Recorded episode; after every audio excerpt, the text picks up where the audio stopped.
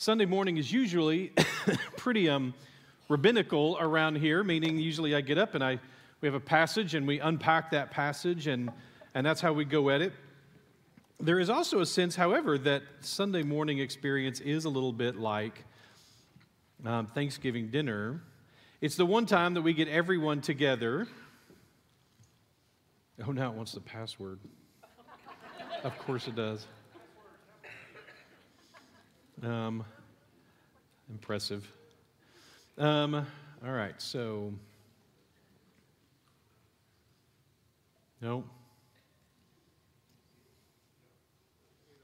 There it is. It's there. Good. All right. Um, and so here's one of the things, and that involves like today. Today isn't ab- going to be therefore an abnormal kind of Sunday. Just the fact that I have a computer up here instead of the iPad is a good sign of that. Um, and going through the slides like this. Um, also, last week we had uh, Dr. Gene Getz who was here, which is a great honor. And he was unpacking the significance, the importance of God's word and God's will, and how those two um, interact. And so, if you've been here a couple of weeks um, as a guest, you've had two abnormal weeks in a row that, that you might have experienced. Um, continue coming back, Lord willing. Next week we will unpack. We will just go straight into 1 Samuel chapter 30. We have two more chapters in 1 Samuel before we wrap up the book. And, uh, and then we will be amazingly, not to scare anybody, moving quickly into Advent. Um, so uh, that's the way things are. And part of today's conversation is going to be an update on our capital campaign. So if you're like, you, this is your one Sunday, you're like, I visit, they always talk about money. Uh, maybe God's trying to tell you something, one. But two, uh, we don't talk about money much here, and in fact, uh, growing up as a student minister, um, I had a really innovative way years after doing um, car washes and bake sales and all that kind of stuff. I finally, at the last church where I was as a student minister, said, Here's the deal. Um, if you can raise this much money to send our kids to camp, I won't do a car wash. That became the new fundraiser for me. Was we called it the non-fundraiser. If you'll raise this money, then we won't do a car wash. everybody's like, pay you this much money to not have those kids wash my car again and scratch the yeah, yes, here, eat, how big a check do I need to write? Right? It cost me two thousand dollars to have the kids wash my car last time. So, in a sense, I will tell you, like when we're there, we can stop talking about it. Like if we if we'll raise the funds, we'll stop having capital campaigns. Just kidding. So this is a so that's one is a notice. This is not a normal Sunday. Number two is a word of warning. You're going to see at some point, at least flashed in front of your eyes for a few minutes, um, some pictures of some buildings. Do not fall in love with those pictures. Do not fall in love with those buildings. They are renderings. Um, don't hate them either. Don't decide that you hate everything about it because of those pictures. They're renderings, they're concepts. Um, don't get married to them. Don't even date them. Just, just say like, this is.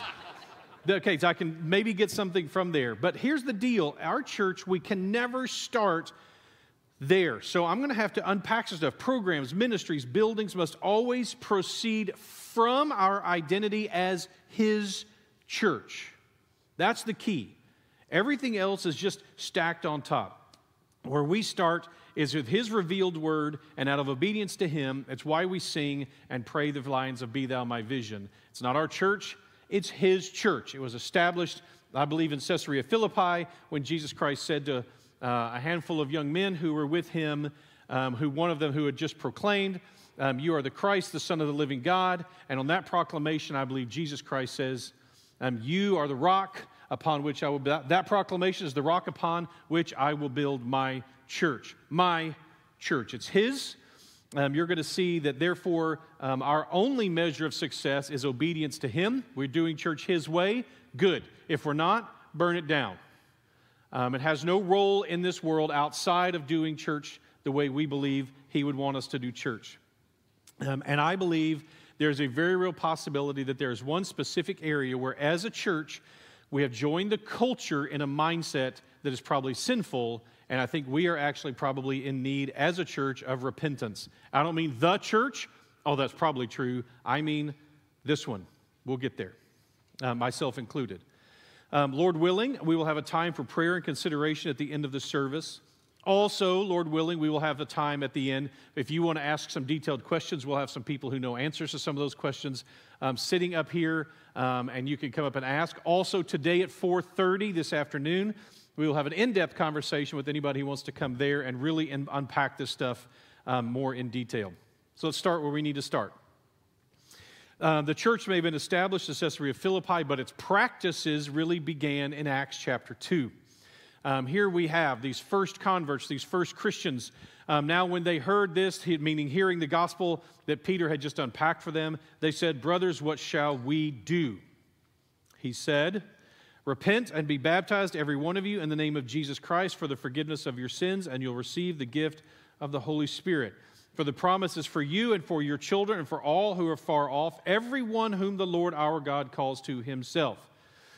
If you do not know Christ as Lord and Savior, this is the instruction to us as individuals that each, each of us, every one of us, repent, my friend. Stop following yourself, stop following your own wisdom, and instead follow Him. And then testify to this publicly through the act of baptism. And we got to see four young people do that for us this morning to testify to this publicly. And in doing so, accept the Holy Spirit in His name, receive the abiding gift uh, of the power that comes through the Holy Spirit in our lives to guide us, to lead us. Look to the Spirit to lead us. Most often, we just ignore the Spirit in our lives and we live as though we are agnostic about God's rule in our life day to day. And don't, we don't ever want to fall into that. God has given a promise to save those who hear and respond to his call. Each of us must look to the Lord to save us. To save us from, yes, the just wrath that God has for sin, and two, to save us from the empty and deadly existence that this, quote, crooked generation has the gall to refer to as life. When we accept this new, real, eternal, abundant life, we join an assembly. This is actually the root concept of the word church. It really is just an assembly. To say that we're a church but we don't gather together is ridiculous. Church, the church means an assembly. Now, there is an invisible assembly, the assembly of the believers, the invisible church scattered throughout the whole world. All of us who have been adopted into his family. That is the invisible church. It's, scattered throughout time and space. It has been in existence for 2,000 plus years, rolling through the world, knocking down the gates of hell, setting afire the hearts and souls of men and women around the world, and it still is. There's a huge great awakening happening in the rest of the world, not including the Western world right now, um, where hundreds of thousands of converts are being brought to Christ. It's a powerful time to be alive. His church, His assembly. Well, once we do assemble, then what do we do? Well, luckily, the next verse gives us some insight into what they did, and we can model this. They devoted themselves to the apostles' teaching and to fellowship and the breaking of bread and prayers. So, they were studying God's word together, wielding the sword of the Spirit. Two, they were fellowshipping. I'll unpack that word a little more later. Discipleship, friendship. I don't know what they called them. I don't know if they were cell groups, life groups, Sunday school classes. I don't know what they called them but they were living together in community in smaller groups, even within the big groups. You see on a piece of paper there in front of you or, or under your rear end right now is a whole series of the life groups that are being offered here at South Spring. One of my theses is this we have ceased, because of the leadership of our culture, we have ceased to become an inviting people. This is what we're going to be looking at today. I think we've ceased to become an inviting people. But let me, let me give you an example of that. How many of you at the life groups would say in the last year or two of being here at South Spring, you've been involved in a life group that has been a blessing to you? Let me see a show of hands. Okay, good. You can put your hands down. Now, without raising your hands, ask yourself when was the last time you invited someone to join that group? When was the last time you reached out to somebody else and said, You ought to come to this group with us? You ought to be a part of this. You ought to get into life with us. You ought to, you ought to engage with this with us. This is great. This is awesome what we're doing. This is part of what I feel like where we're failing. I'll unpack this more. Generosity within the kingdom and with one another. The breaking of bread, hospitality, traditions. I think we do that super well in many ways, as long as it means here. We talk to God together through prayer. We talk about God and what He says to us. Together, we worship Him. Together, we serve God and one another and a lost world together. This is what church is. This is how we should be living it out. And in so many ways, we are.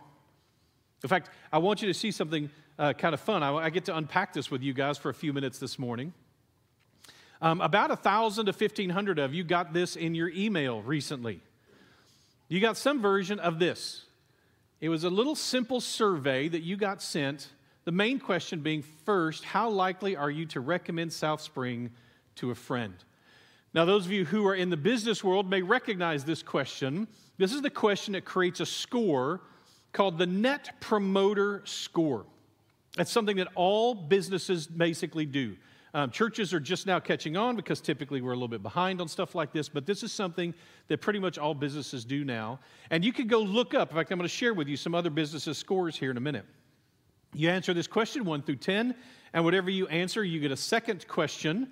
Tell us a bit more about why you chose whatever number you chose. This person chose a 10, but whatever number you chose. Okay?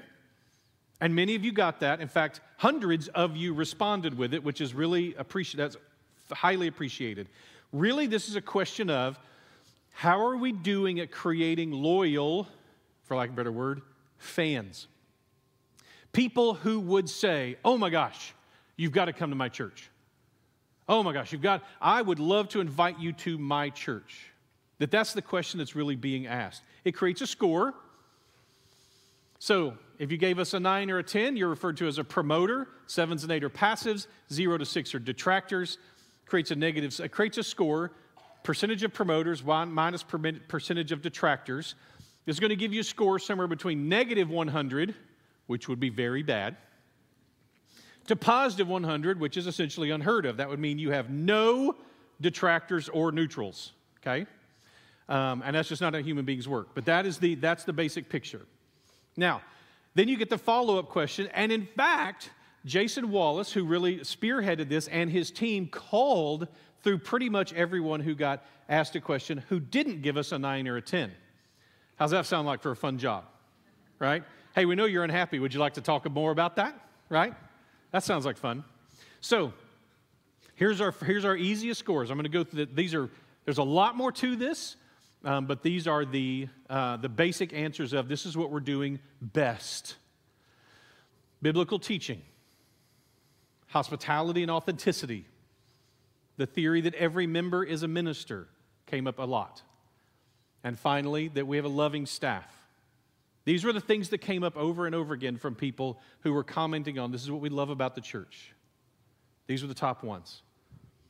Now, when I go back and compare that to Acts chapter 2, I think we're doing pretty well at some of the core things that we say we're about.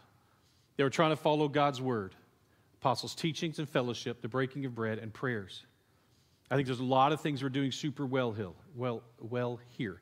Not bad. Generally speaking, we see ourselves as doing what God has asked us to do, what He's modeled for us. So, then what are the areas of improvement? Because you know those exist too. Number one, connections, engagement. A consistent feedback was I've been here for weeks or months or in some cases years, and I still don't feel like I have found a home. I still don't feel welcomed into things. I still don't feel like I belong. There's a huge, obviously huge problem, something for that we're going to be engaging with. In other words, I come you're so hospitable. This is such a warm place. I actually began to spot this trend a little while ago, and I started correcting people and realized, well, maybe they're correcting us. Is that they would say stuff like, man, I love how you guys give so much to missions. Close to half a million dollars this year that we've given to other mission organizations as South Spring outside of our church. And you go, I love how y'all do that. And I mean, and I would always say, You mean we? You love how we do that? But I think there is still a sense of that. There's a you, uh, some of us who get it, we belong. And then there's the there's not the strong sense of we among everybody. How do we correct this? In other words, I come, I'm super welcomed. It's like it's like I'm a VIP for weeks. Everybody welcomes me. It's so I, no one I've never felt this welcome before in my life if I didn't have to pay for it. And I come and it's all exciting and then I join and now what? How do I get connected? What do I do now? This is the number one thing that we heard. And the number two that's building is a sense of higher expectations. Again, there were a lot more breakdown. I'm summarizing these as we get bigger. How do we, how do we choose a select staff and, and what do all our staff do and, and what are the skill sets that we have and but our Sunday experience and communication Like we we, as a big church, people who join now, who show up now, think of us as a big church. People who have been here for a while don't think of us as a big church. That's on purpose. That's how it's supposed to be. It's supposed to be all churches are small churches. You just may have several of them in a larger church. And that's how it's, there's a sense of that that's supposed to be important. Those are called Sunday school classes and life groups and cell groups or whatever name you want to call them, small groups, the intimate aspect of being a part of a church. So I had some communication is always going to be an issue. It is for everybody. I had a gentleman um, give me feedback after his family had left. He said, I, I, have got a funny feeling, like I'm going to tell you, like communication is a problem. For example, there's a thing I didn't know was going to happen at this time. And I suspect, even as I'm saying it, that you're about to tell me that it was on the website and it was sent out in an email and it was hanging on the wall in the men's bathroom and it was, you know, whatever else. And I'm like, yes, to all of those. Yes, it was all of those. He's like, I don't, I don't know how we solve that. I was like, don't either, and neither does any other church. Like, we don't know why it is that we can somehow get these communications, but here's the key. You know, I'll tell you what the key is. The piece of paper right there that's in front of you or that you're sitting on that has all the different life groups listed on it, that won't get you into a life group. What will get you into a life group is when someone invites you to be part of their life group. Um, literally hearing a story between the services of a woman who has been a part of our church for years, leads, is a key leader in our church, and has not been a part of a life group. And two weeks ago, for the first time, she got invited to a life group, so she went. And when everyone was like, Oh, why are you here? She's like, Well, I got invited. I suspect about 25% of us will get invested and involved in church no matter what. You couldn't stop us if you tried. We're going to get involved. We're going to get invested. That's just who we are. We're going to be teaching. We're going to be leading. We're going to be doing all these different things. We're going to be serving with children's ministry. We're going to be in four life groups. That's, that's some of us. There's another percentage that no matter what we do, they're not going to get involved. There's nothing we could, probably 25% ish who are here to hide. That's why they want to be in a bigger church. They can come one Sunday in six and no one knows it, no one catches on. Um, that's okay if that's where you are. There's nothing, there's nothing wrong with that. Uh, through the work of you and your relationship with the Holy Spirit, ho- hopefully you'll get invested and engaged. But I know that the only shot at that for those 25% and maybe the other half is actually being invited. Please come to this with me. Come serve with me in the children's ministry. Come serve with me in student ministry. Come be involved in this life group. Come be connected in this time. Come to my home. Come to lunch with me. That's what it's going to take. And we know that. Now, that is what we're going to have to change about South Spring. Um, now, you're probably curious, like, okay, so what is the score? What is our score, right? Um, you're probably curious about that. Well, let me throw up another few companies instead first to show you where their scores are. Now, notice zero, zero to negative 100 is bad. Everything that's positive means that's good. You're doing good. You got good to up to 50, excellent up to 70, and world class above 70. Now, it's great when you can compare within your industry. Um, we, we can't really do that. The Latter day Saints, they do have a, uh, a, a, a score, an NPS score of about 46 overall. Again, that's pretty good. Um, Osteen Ministries are in the 20s, apparently. I don't know who ran that study, so I don't know if I buy it. Um, an alleged survey of Christian organizations claims that all these Christian organizations together averaged out about 56. Again, an excellent score. But, but keep in mind, this is a question. The question is not, do you use their product? The question is even, do you like the product? The question is, are you going to tell other people about it? You ought to try this out. So, yesterday, I had a, uh, a nail in my tire, and my wife goes, Oh, you ought to go to the new discount tire place that's in the new mall. That's where you ought to go, okay? That begins, I mean, she's a nine or a 10 about them. So I went, they were incredibly efficient, incredibly clean. They took care of it. They didn't even charge me. They aired up my wife's tires while she was waiting for me. I'm now a nine or a 10, right? I'm a, I just told you about them, right? You're like, okay, hey, this is a promoter. He's a promoter of who we are. Send your, I would send my friends. There are companies that do have negative scores, that have bad scores. A great example to help us learn from this is like McDonald's. So McDonald's has a negative eight. This is not a sign that we don't go to McDonald's because Shame as though it might be, we do, right? We all go at different times. The question is not even do you like it? The question is, do you recommend your friends? And can you imagine a world in which you're like, oh, have you heard of McDonald's? you gotta try this. Oh my gosh. Like, no one recommends McDonald's. Doesn't mean they don't eat it or don't like it, just means they don't send their friends to it. DirecTV, minus 31. Uh huh. And earned every bit of it, right? That's exactly right. Suddenlink, minus 97. Again, I don't know where they got the three points, but someone likes them, right? Again, you again you we all use them, right? We have to. There's very little other option around here, right? That's what we're stuck with. That's why. But when we're not happy with it, we don't go, oh, you know who you got to use is the Suddenlink folks, right? That's just kind of how that works. So where are we? 72. World class. That's an excellent score. Paul, there you go. Need the applause sign running, right? Yeah, you're allowed to be proud of this. This is a great score. It is world class, although there's clearly room for improvement. Specifically, I want to overtake Starbucks. that became my immediate, that, that's my white whale right there. I want our score higher than Starbucks' score. We are in transition from a small church to a big church. We are transitioning in there, and there are going to be some growth pains there. And one of the common questions I really feel like people is asking is, I'm really surprised you don't have this figured out yet. As a big church, so if you come visit and you go, as a big church, I'm surprised you don't have the Sunday morning experience better figured out. I'm surprised you don't have the way you hire people better figured out. I'm surprised you don't have communication better figured out. And we think that's a part of it. And the main one that we're running into is I'm surprised you don't have a way for us to get involved figured out. Well, I do have it figured out. It involves all of us inviting people, inviting people to be a part of our church, and inviting people to be a part of our lives and our lives within the church. As much as I want to beat Starbucks, let's be honest, we have bigger fish to fry than Starbucks. Eternity is on the line here.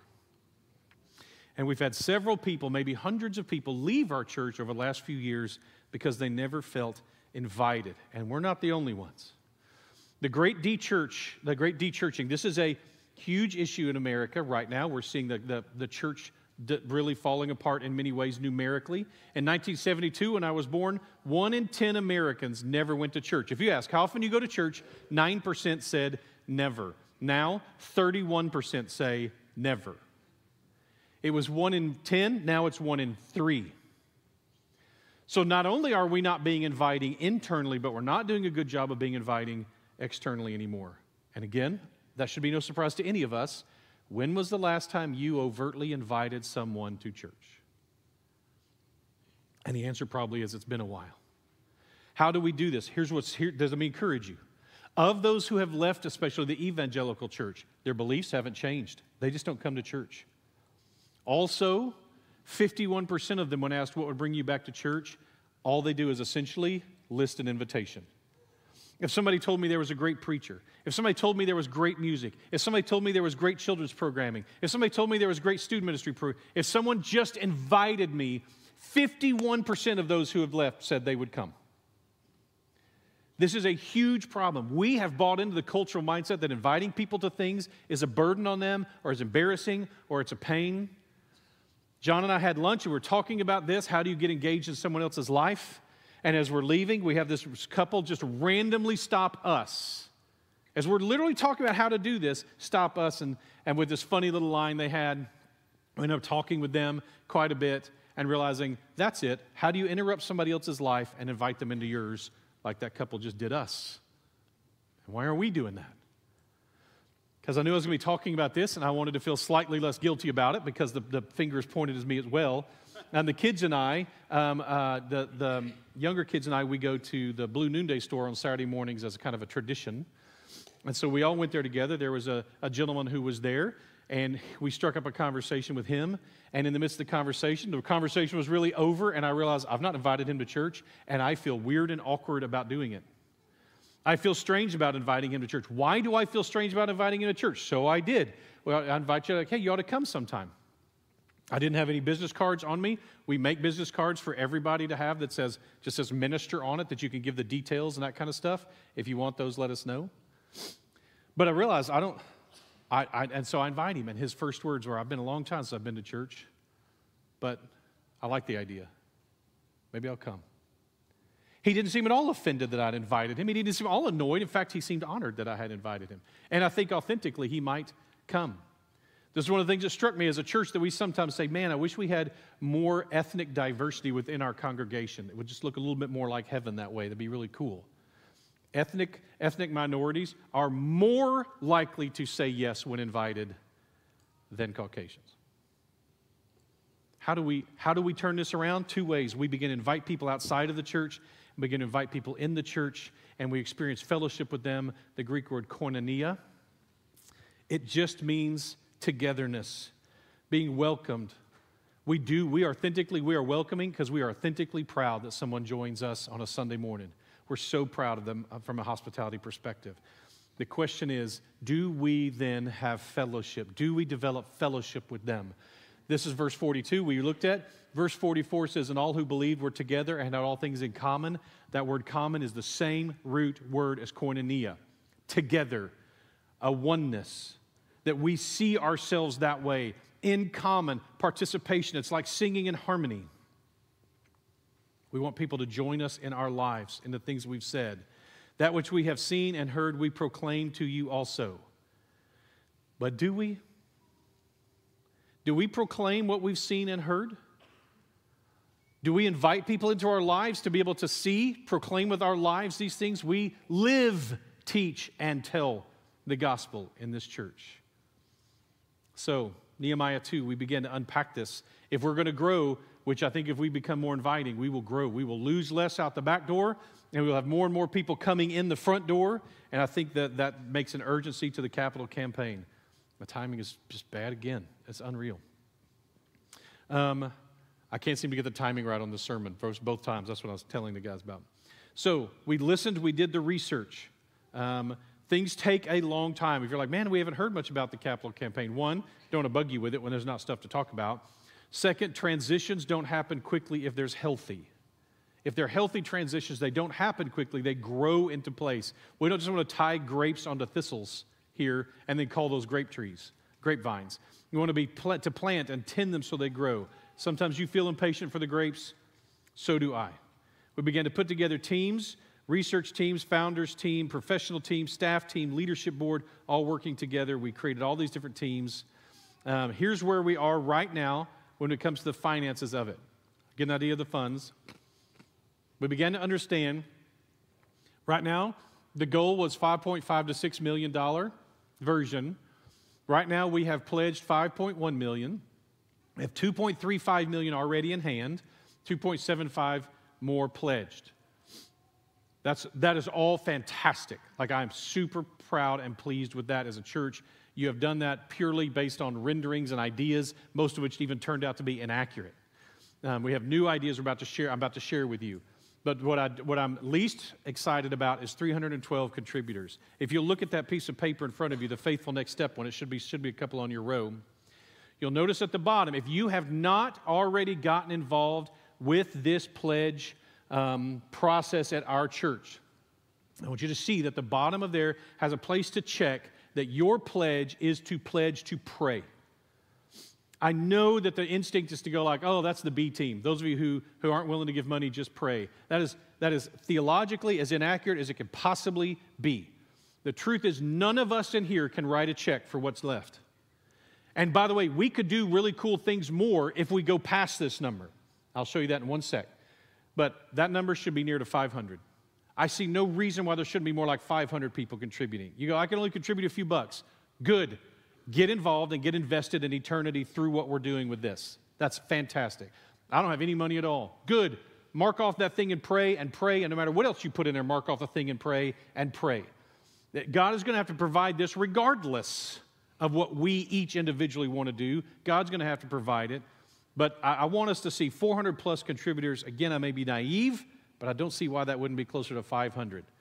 So we have gotten all this done. We've had all these teams work together, and they have come up with an elegant solution. And here it is. Here are our needs. Number one, a main building space for prime time. Prime time class, the most senior citizens of our class, they need to have a place in this building so they're not walking up and down hills to try to get to classes. That's one. Two, we want to create this, this idea that we've got, create student ministry space to get us up to 2,000. Not 2,000 students, 2,000 people present on a Sunday. That that would represent probably 240 students based on our current numbers. We would increase adult education space by about eight spaces per hour. And it would create an insula style office. I can explain that this afternoon if you're more interested in the details on that. Um, but small, little bitty offices where people can go and work in private, but then come in together and work together. And Lord willing, a coffee shop space. An elegant space, an elegant option with room to grow. Ken Lackner and Paul McKenzie and Dave Sherman were really the energy behind these type of things. Their work has been fantastic. So I'm going to give you the quick picture. This is the idea that we build a this is the this building up here is our current student ministry building up here. That's up there. It's a building that's already there, the current student ministry building. The idea that they've come up with is that just above the parking lot, between the parking lot and the current student building, is we build a brand new student ministry building. I'll show you the details in a second. And that we renovate this and we turn it into life groups and office spaces. So, doing it in order, of what we're talking about. First, our foyer. That's our current look at a foyer from above. You come in right there. There's the offices. Um, there's all the coffee and donuts up there and up there. That's where you know where that is. It requires all kinds of movement to get around in places. And there's no place for a Sunday school class. Now there is.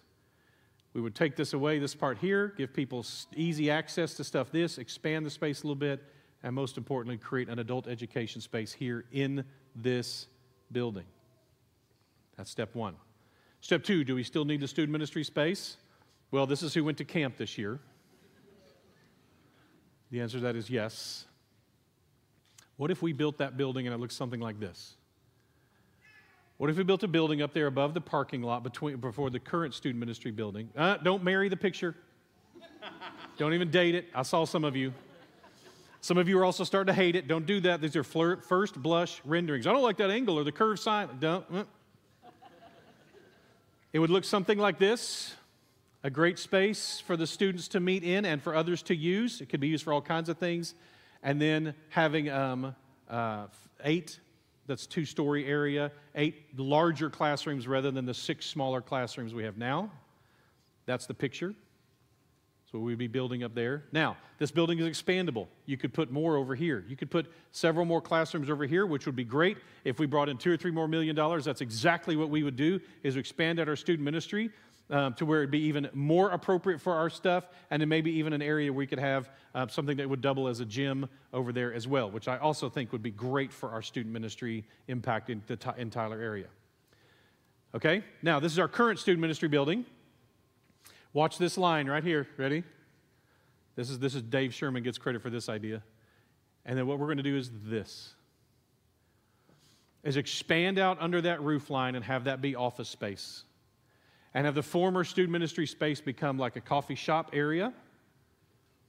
So it'd be two story offices, offices. This is the current meeting space. Um, and then these back here become adult education space. The office space, don't fall in love with this, would look like this on the inside. And then the place in the middle would be coffee shop type stuff. And then the back classrooms would become adult education rooms. Um, again, lots of different options back there as well. This would allow us to do what we want to do with room to grow and expand if we needed to, and, and with a vision for if we go, hey, six million gets pledged, we're ready to go and we can do it. 7 million gets pledged, 8 million gets pledged, we can expand out that student ministry space to a level that would make it world class. Um, what we're looking at is great. It'd be a huge improvement. It would double, allow us to double. Programmatically, we'd love to have some other options.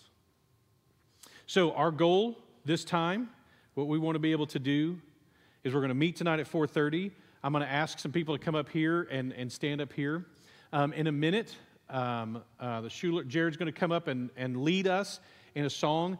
I, if you know the song and you want to sing, fine, but this is staying up here. This allows you to use the QR code if you want to. Our, my goal is that we would take a minute as a church, just take a couple of minutes. If you want to get up out of your seats and come and move around a little bit, you can. If you want to come ask some of us who are going to be sitting up here a question, you can do that. Um, if you want to come back at 4.30 with detailed questions, you want to really hammer through, got lots more pictures. I'd love for everyone to be here at 4.30 tonight to go through this if you want. But especially if you've not pledged, if you've not caught the vision for this yet, please come back at 4:30. If you have and you've not pledged yet, do that this morning and drop it in one of the baskets when we're done here in a minute. So you guys want to come on up. Again, you can sing with them if you want to, but I'd rather you just sit where you are. Maybe you haven't talked with your spouse yet about this and you need to and it's high time. You need to pray together. What can we do um, to be involved in this and a part of this? So there'll be more opportunities for Q&A. Again, in a minute, I, I keep wanting to say, are there any questions? But the truth is, if there are any questions, you can come up and ask us here in one second. So I want to close our time here in prayer. And then in a moment, um, in, a, in a few minutes, Paul will come up and give us a benediction. But in the meantime, I want you just to sit and pray and think. You've got one of those sheets in front of you. If you don't, or you can get on the screen. Um, I would sure love to see after this morning us be us, us have dozens of more people saying, "I'm connected, I'm engaged, I'm ready to go, I'm involved." Okay, let me pray. Father, we're so grateful for who you are. Um, you are an awesome and mighty God. We have a few minutes here, Lord, that we want to we want to set aside with you, and we want to ask you to guide us. We want to ask you to lead us. Lord, we want to ask you. Um, this is such a small thing. Um, this isn't the root of who we are; it's just an expression of who we are that we could get involved. Maybe there are people here, Lord, that this is new to them. They've joined. A hundred plus people have joined since we started this campaign. And so maybe this is even new that they didn't know about this and they're able to get excited about this and they want to pledge um, over the next three years to be giving towards this as well. Lord, I, I pray that you would unite us as a church, that we would be so welcoming and so warm in the way that we involve people in our lives. We invite them to our class we invite them to our life groups. We invite them to serve with us. We invite them into our homes. And we invite them into your church. Lord, I pray, this is our, our, our prayer, Lord, is that you would make us a church that, Lord, we are passionate about your word. And we take very seriously the responsibility to love and let your son's name be known. Lord, we take very seriously welcoming people here, and we do it so well. People love the feeling of being welcomed here. Lord, our next step that we would ask that you would conform us to the image of your Son and that we then invite them into our lives. We invite people into our homes, into our lives, into our church, into our life groups, all the different things we've said. Lord, that we would invite them in. I pray we would become a church that's not only known for our hospitality, not only known for breaking apart and studying the apostles' teaching, but we are known for fellowship with one another at a deep life way. Thank you, Lord. We pray these things in your Son's magnificent name. Amen.